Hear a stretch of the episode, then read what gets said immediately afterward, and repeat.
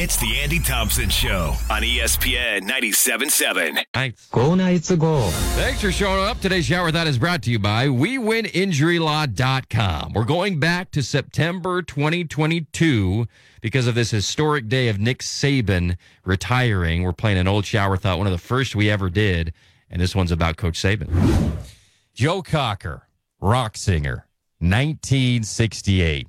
His career is sputtering. He goes to his management with an idea for a new song. He wants to do a cover. His management's like, okay, what are we thinking? Fats Domino? You want to do an Everly Brothers song? Buddy Holly? No. Cocker says, I want to cover the Beatles. It's 1968. The Beatles are still around and they're the biggest band in the world. You don't cover the Beatles. You cover the Meat Puppets or Lead Belly or good songs that are lesser known. You don't cover these guys. You have nothing to gain. Everybody's going to hate your version. They're the sacred cow. Cocker insists, management says, okay. They say, you got to do something tasteful with it. Here's the song, little ditty. Let's do something, you know, acoustic, kind of an homage to Paul and John, respectful. And Cocker's like, okay, plug this in.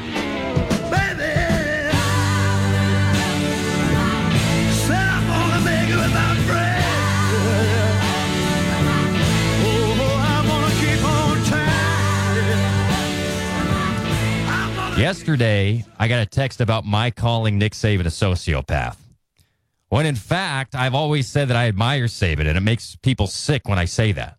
When I tell people I root for Nick Saban, they say he's the devil. He's Darth Vader. He's the ultimate Goliath. How do you cheer for Nick Saban? And here's why I root for Nick Saban. In 2006, Nick Saban is the most embarrassed football coach in the world. He goes to the NFL. He doesn't get Drew Brees in a trade and he fails miserably. And in the midst of his failure with the Dolphins, he goes to his agent and says, I want to go back to college and redeem myself.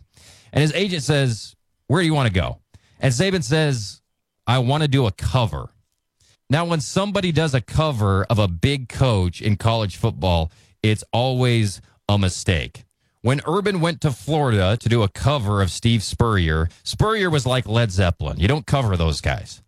Spurrier was a Heisman winner. He won a title, endless Sugar Bowls. You don't want to go there. You're never going to get out of the Spurrier shadow. Spurrier has a statue. Urban went anyway. He won two titles, but Gainesville is still Spurrier's kingdom. Urban doesn't have a statue outside the swamp. So Saban's agent says, okay, what do you want to do? You want to go to Michigan? No. USC? No. Saban said, who's the sacredest cow in college football? Notre Dame? No. Who cast the biggest, most intimidating shadow in all of the history of college football? Bear Bryant. You don't want to do that.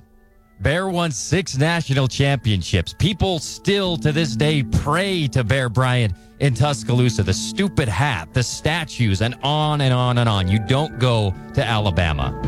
And Saban said, plug this in. That's your shower thought. We'll be right back.